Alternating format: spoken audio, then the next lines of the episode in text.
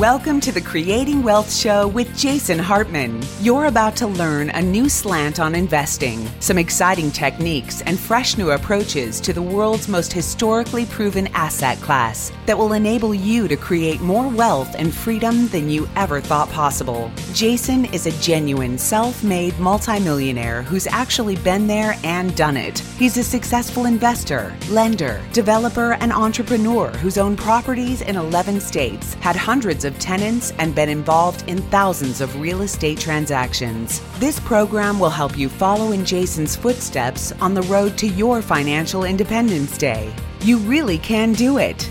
And now, here's your host, Jason Hartman, with the complete solution for real estate investors.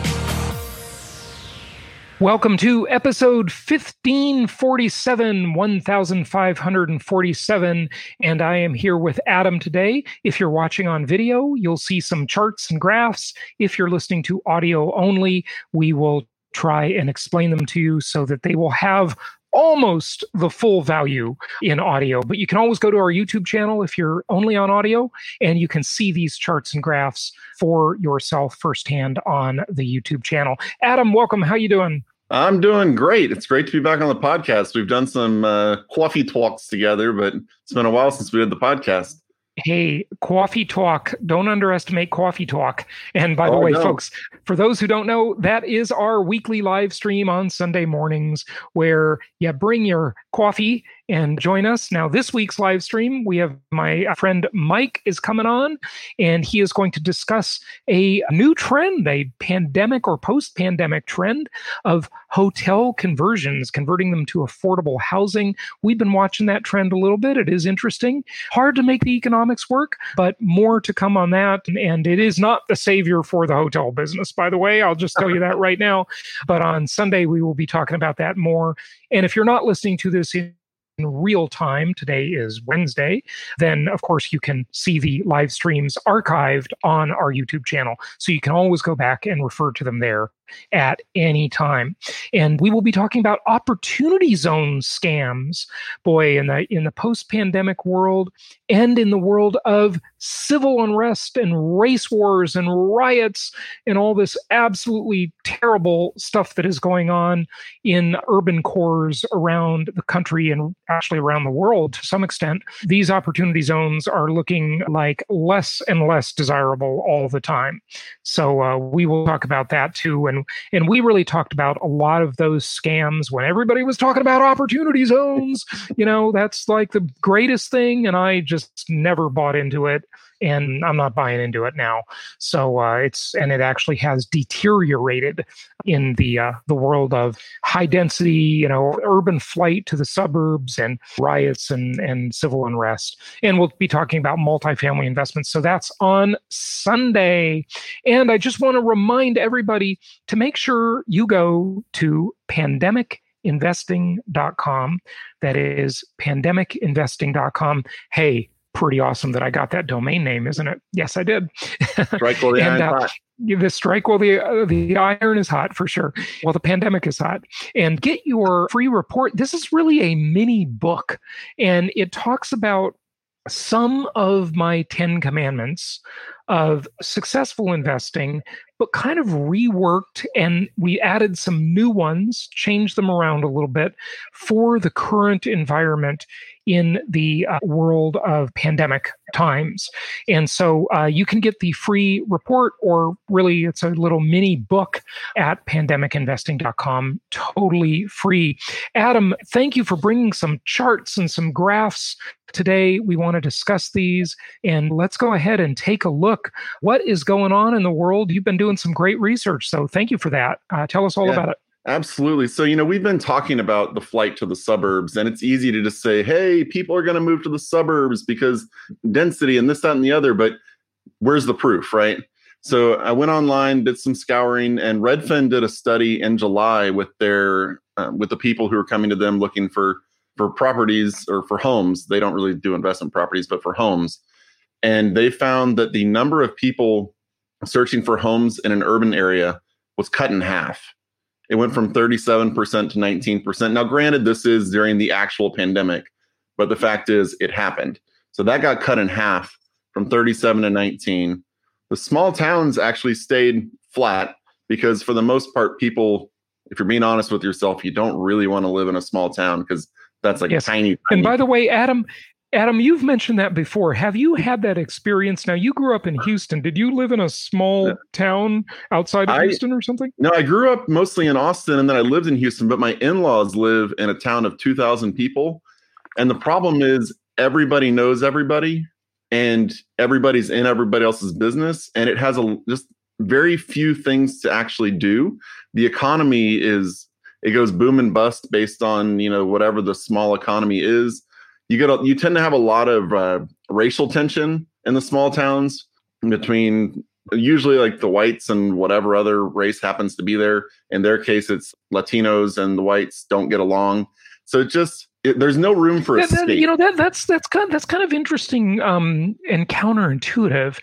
You'd think in a smaller town there would be less risk of racial strife uh, versus a a big city where you know you've got this like urban problem. Yeah. Um, well, your problem there is you're thinking about it in terms of just number of people. In a small town, mm-hmm. you've got the group of people who've like their families have been there for 100 years or 200 years and then there's the outsiders are coming in and you know if right, you bring in right, 50 yeah. outsiders that's like 2 3% of the population so yeah, suddenly they okay. feel like they're being invaded and so it's just right I don't recommend if you're gonna move to a small town, rent for several years before you you do that. And if you mess, if you make one person mad, you make like hundred people mad, and that's five percent of the population or something. Yeah, um, yeah, right. so you got five percent of the population hating you because you got in a fight with one person. Yeah, that's no fun. Okay, so folks, the suburbs rule. It's it's the yep. uh, the re re-emergence of the suburbs. That's the era where we are in. Okay, so yep. in terms of the suburbs, forty three percent is the number here. What so the questions were what best describes? It's up to fifty percent now. Right, right, right. But, but, uh, so the questions were what best describes where you were searching for a home before the onset of the pandemic, and then the other question what best describes where you're now searching for a home? Okay and this is during the pandemic right? So the, i'll read the first question and the second one you know for those who aren't watching us on video. So in the beginning it was 37% urban now it's only 19% urban. In the beginning it was 11% small town held steady still 11% small town. In the beginning, 43% suburban, now 50% suburban.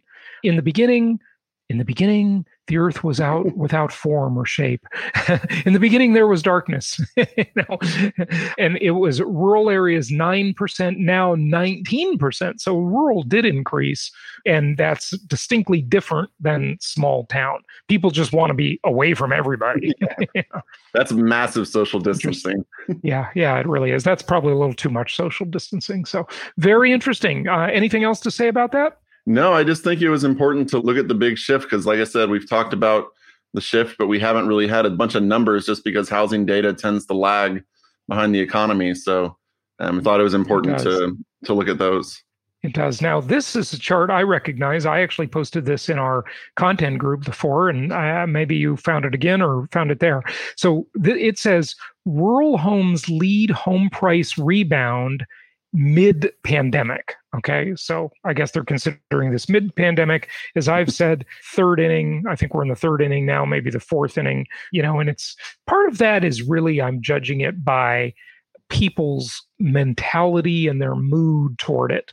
People are starting to get really fed up with these lockdowns and you know i think people just aren't buying it anymore. A lot of people think you know we've been had this whole thing's a big myth it's a scam and while the virus is real. The reaction to it is I mean, I think yeah. overboard. Uh, so uh, yeah, and especially with that CDC study where they reinterpreted the data, and this was about two weeks ago. They released it that you know I think only four percent or something. I can't remember. Forgive me, I did say it on the podcast before, but, but like a very small percentage of the deaths were actually attributed directly to COVID you know, they were all other comorbidity problems. People that you know were super elderly were were going to go anyway. People that were very unhealthy that were at high risk for for death anyway. You know, they just mark them as COVID. Largely, you know, there's government payout, insurance, whatever. You know, it's a, it's a big scam. So tell us a little bit about this chart, if you would. Yeah, so you you know you, we kind of usually expect home prices to go up, but in terms of uh, the pricing rebound, urban had a rebound of almost less than half of what the rural area has seen, and the suburbs have done fifty percent better than urban. So they're coming back. They're all every market is coming back in terms of rural, suburb, and urban, but urban is trailing way behind, and that's why to me it it just goes back to that other chart it's trailing because nobody wants to nobody wants to live there and you're having trouble finding buyers in it i'm sure if they did a study showing you know days on market it would be even worse you know if you compare the change of days on market with these. But you know people are flying back in the housing prices in the suburbs. So if you're investing with us if you're following our philosophy we're buying in the suburbs then if your property had gone down in value your property's bouncing back up. Whenever it's time to refi, you're not going to have an issue um, getting your uh, your appraisal in at the right prices. But if you're in an urban area, might have a little more difficulty making that happen. Okay, so here you see these numbers: rural uh, 11.3%, suburban 9.2, and urban 6.7. Okay, that's the year-over-year change in median price. All right. So, okay, let's take a look at this one. National Housing Market Summary for the four weeks ending August 2nd.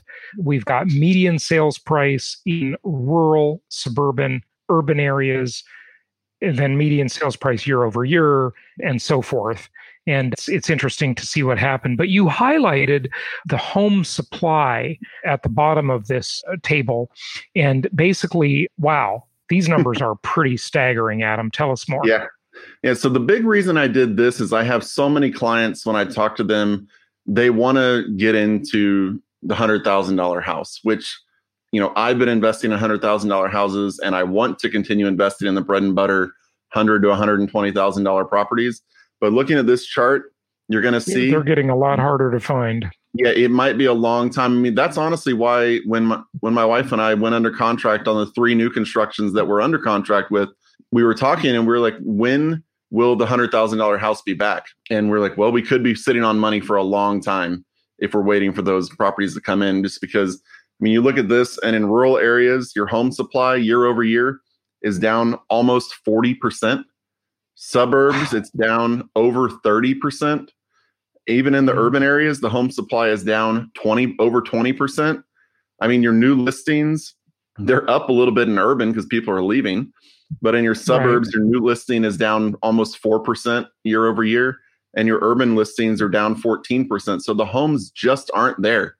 I mean, we we're looking for inventory, people. believe us. We're we're looking for providers who are giving us good stuff. But they're not able to buy anything right now is the big thing they're not yeah, able to buy anything and so we can't we can't offer a whole lot in the rehab properties yeah. Okay. So, what Adam is talking about is, of course, through our network uh, on the website, you can purchase new construction properties and you can purchase renovated properties or rehabbed properties. And it is getting really, there's a, a very short supply of inventory in every category, but certainly in the uh, renovated properties, that inventory scarcity is very significant. So, uh, year over year supply of houses in rural areas down almost 40%. In suburban areas, down 32%. I'm rounding just slightly. In urban areas, even it's down by 21%. And this, by the way, I want to remind everybody this is as of August 2nd. Okay. So this is not March and April when people really just weren't even showing homes and putting them on the market. Now we've come into the season. People, you know, the market has definitely been moving and still very, very low inventory. New listings in rural areas down 14.2%. In suburban areas, down 4%. In urban areas, up by 0.5%. And I think we're going to see that go up significantly in urban areas. Just takes a while for it to work its way yeah. through the system. Okay. I'll give now, one anecdotal thing There is mm-hmm. whenever we bought our house here in the nice suburbs, it was a hot market and people were. Are you talking about the house in which you live or investment yeah, properties? That, I, that we live. And our, okay. our realtor came to us and said, Hey, I have people wanting to buy in the neighborhood we can't get them once they come to the MLS. Can you, you know, whenever you're walking around, driving around, if you see any pre MLS listings, let me know. And then mm-hmm. it didn't happen for a long time. She didn't need us to do that. She texted me about a month ago and said, Hey, if you see any pre MLS stuff, let me know. I've got people who are looking and can't find anything. In other words, properties that haven't listed yet. Okay. Yes. Good. So now this uh, next chart shows us that people are looking for larger homes. And I've said this before, you know, in, in the pandemic world, the home is the center of the universe. People not only need one home office, office, they need multiple home offices, and they need a room for a home gym. Uh, they need room for the kids to study, and they just need space from each other, the, you know, in the family, right? So, so the home has really, really become the focus of life. The home is the center of the universe. That's what I've been saying uh, for many, many months now.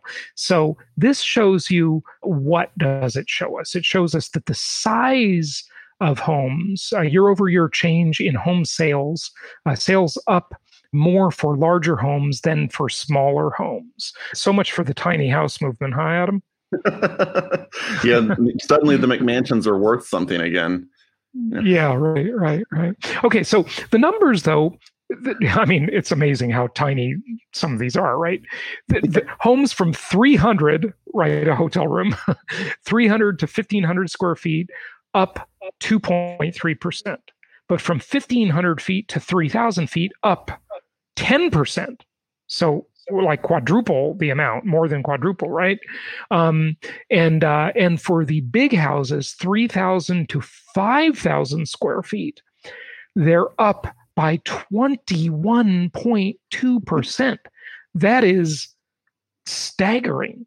I mean, yeah. that is really hugely significant. Wow. Yeah. Wow. wow. You're not going to find 3,000 square foot, many 3,000 square foot uh, properties that are worth investing in but you know you can find a lot of the 1500 square foot properties that you can invest in that actually can cash flow for you yeah so even yeah. 1800 square feet sometimes. Yeah. yeah yeah. So you can you can catch on to this trend. That's great. Adam thank you for bringing this to us today. We really appreciate it. Folks of course if you have any questions 1-800-hartman or jasonhartman.com and then remember pandemicinvesting.com uh, for your free book. And i'll be back with a couple more things but i gotta say goodbye to adam. Adam thanks again. Thanks for having me. Great to be back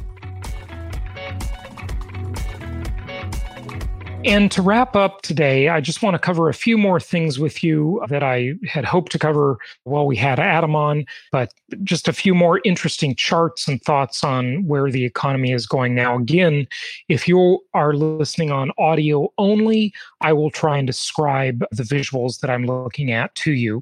So uh, let's go ahead and dive in.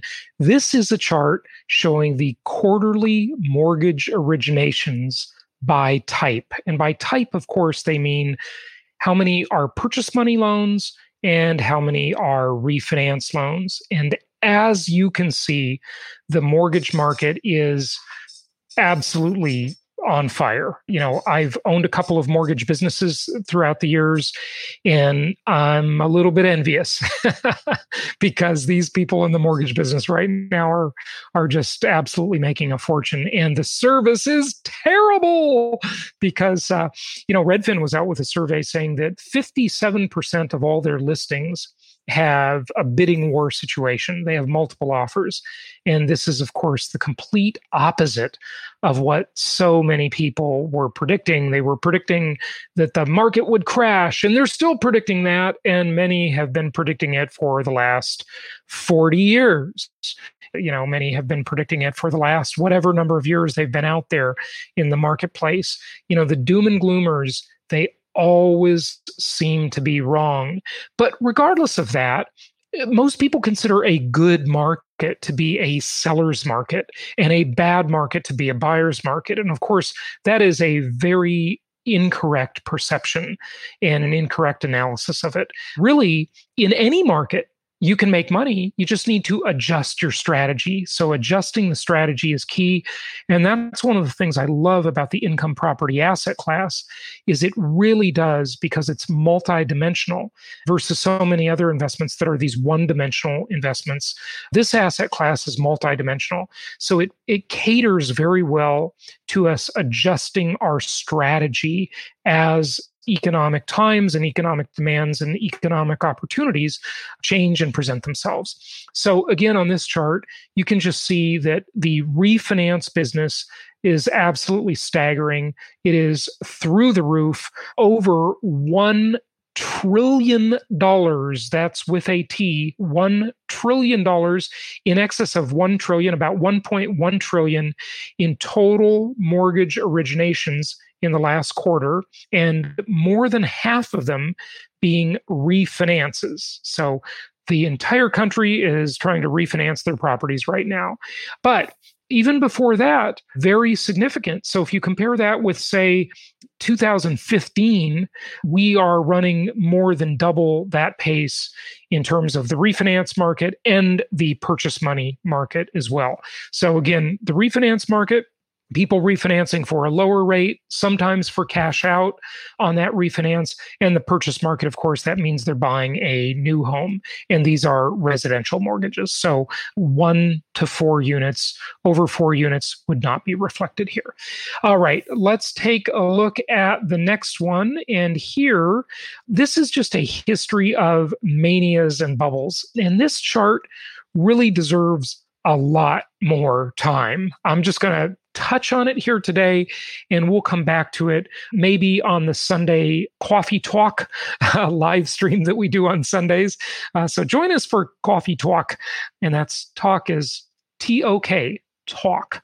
So if you join us for coffee talk on uh, Sunday mornings, we go through a lot of this stuff. Our last coffee talk was uh, two hours and 17 minutes.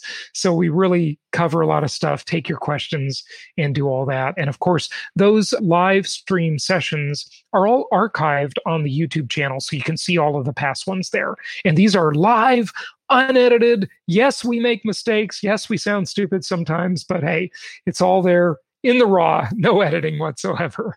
And here, you know, looking back to 1960 on this chart, you see these manias and bubbles. And, you know, we could look back hundreds of years and we could talk about John Law and then Mississippi and Louisiana land deals and all this crazy stuff. We could talk about the tulip mania in uh, in Europe and how that spread and people made and lost fortunes on none other than tulips. Yeah.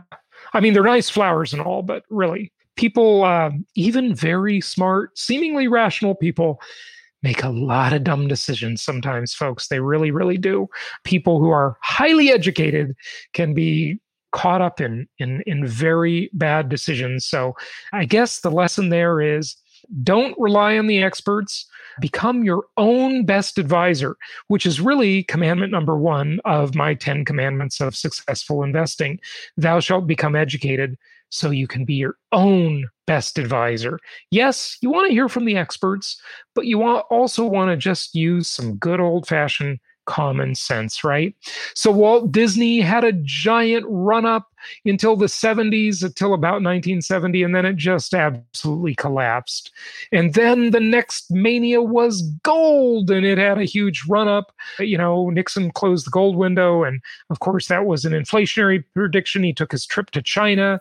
So that was like 1971 to 1973 there. And then, of course, you know, he was impeached and he resigned before being kicked out, before getting the boot after the Watergate scandal. And gold went absolutely crazy in the 70s 80s. And right at the end of that decade, you saw gold at an absolute crazy feverish pitch. And then it was just down, down, down for what the better part of 20 years, right? And then we saw Japanese banks. They had their huge run up in the 80s. And then, of course, we all know what happened to Japan by about 1989. It just completely collapsed. And then we saw the NASDAQ, you know, otherwise known as the dot com bubble but really, before that, the NASDAQ had a big run up as we came into, you might remember Netscape, right? The first internet browser. And back, maybe you'll remember the word Mosaic, right? And all these old, you know, software companies that we, we don't even hear of anymore. But of course, Microsoft had their run during that time. They largely missed the internet revolution for a long time, but they finally came around and got their act together. And then, you know, we had commodities manias and then the FANG stocks, and that's the bubble we're probably in right now. So, anyway, this chart really you know, you could write a book on this. Okay. So, but these are prices in real US dollars, which of course means adjusted for inflation. And that's why I like charts like this. Uh, so, uh, just an interesting thing I wanted to share with you. Now, uh, this is interesting too. And we're going to come back to this too in my pandemic investing program because what I want you to see on this chart, this basically shows the share of GDP based on three big sectors of the economy. You know, when you look at the US GDP, the uh, gross domestic product, which is a measure of the production that you know the the productivity of the entire economy in the United States. And here you see the share of it. And what I think is important to look at here is that when you look at agriculture industry and services. You've all heard this, but we are largely a service based economy. And this chart only goes from 2000 to 2017. So, this is one of the real problems with charts and looking and doing research and so forth. You know, you never get them for quite the time periods you want, but you take what you can get. Anyway, the point here is not to be totally current with this chart because it hasn't changed much. But the point is to note that the service sector of the economy, up to the latest date of the chart, is more than 77% of the entire GDP, industry at a little over 18%, and agriculture below 1%. Now, here's what makes this interesting, or one of the many things that makes this chart interesting, is that when you want to add value to something. You've all heard the term in, in business, a VAR, a value added reseller, where they take a product and then they add value to it and they can massively increase the price of that product. Well, that's true of an individual business, but it's also true of a nation. Right. And one of the things that makes the US economy so robust comparatively to the rest of the world, not not comparing it to itself, not arguing with the doom and gloomers that say, oh, you know, the dollar's going to collapse and the US is over. And, you know, they've been saying that for decades, right? And they're still wrong. Maybe they'll be right someday.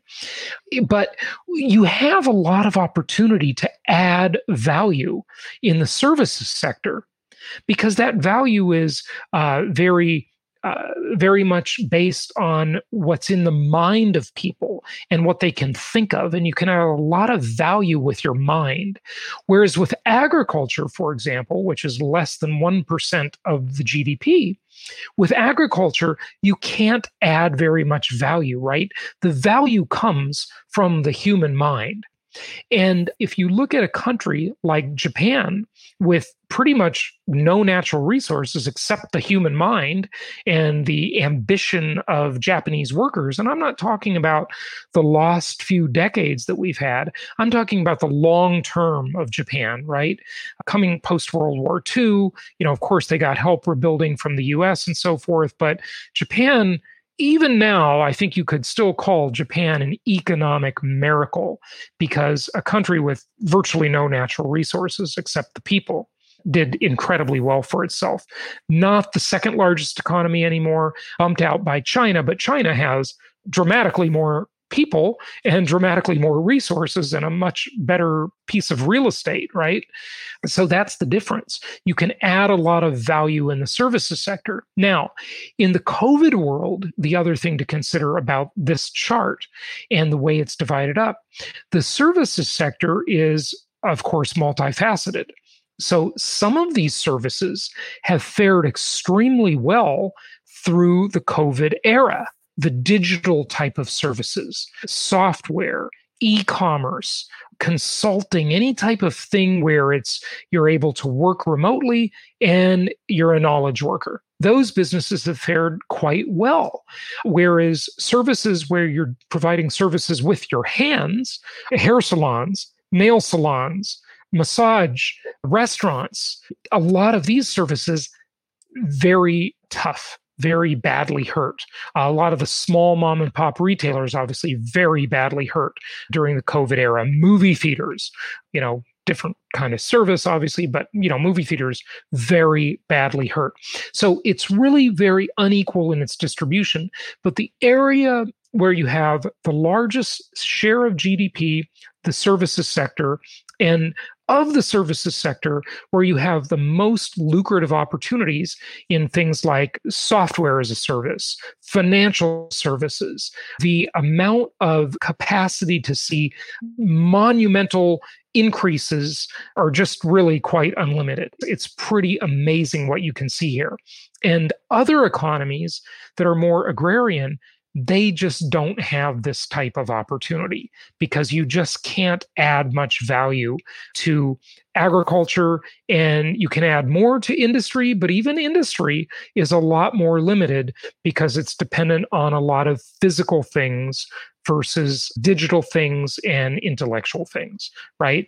So um, it's just sort of interesting to see that pan how that pans out. Now I want to take you to a couple of other charts, and we'll do this in a future episode or a future video on the YouTube channel, uh, maybe on our Sunday live stream, even this Sunday. But this looks at the gross metropolitan product, the GMP of various areas. And I want to interplay that with the chart I just talked about, because when you look at the amount of money moving and the number of people employed in those various sectors, it becomes a pretty interesting picture.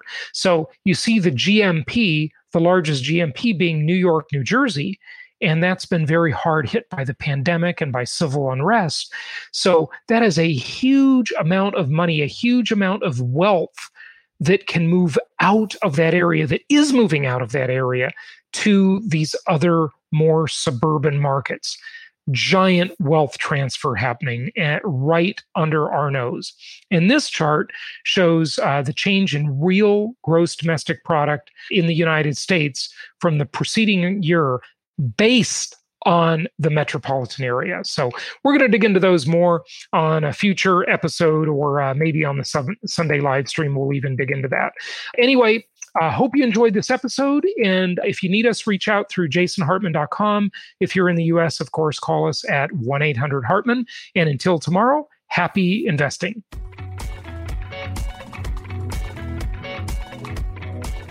Thank you so much for listening. Please be sure to subscribe so that you don't miss any episodes. Be sure to check out the show's specific website and our general website, hartmanmedia.com, for appropriate disclaimers and terms of service. Remember that guest opinions are their own, and if you require specific legal or tax advice or advice in any other specialized area, please consult an appropriate professional. And we also very much appreciate you reviewing the show. Please go to iTunes or Stitcher Radio or whatever platform you're using and write a review for the show. We would very much appreciate that. And be sure to make it official and subscribe so you do not miss any episodes. We look forward to seeing you on the next episode.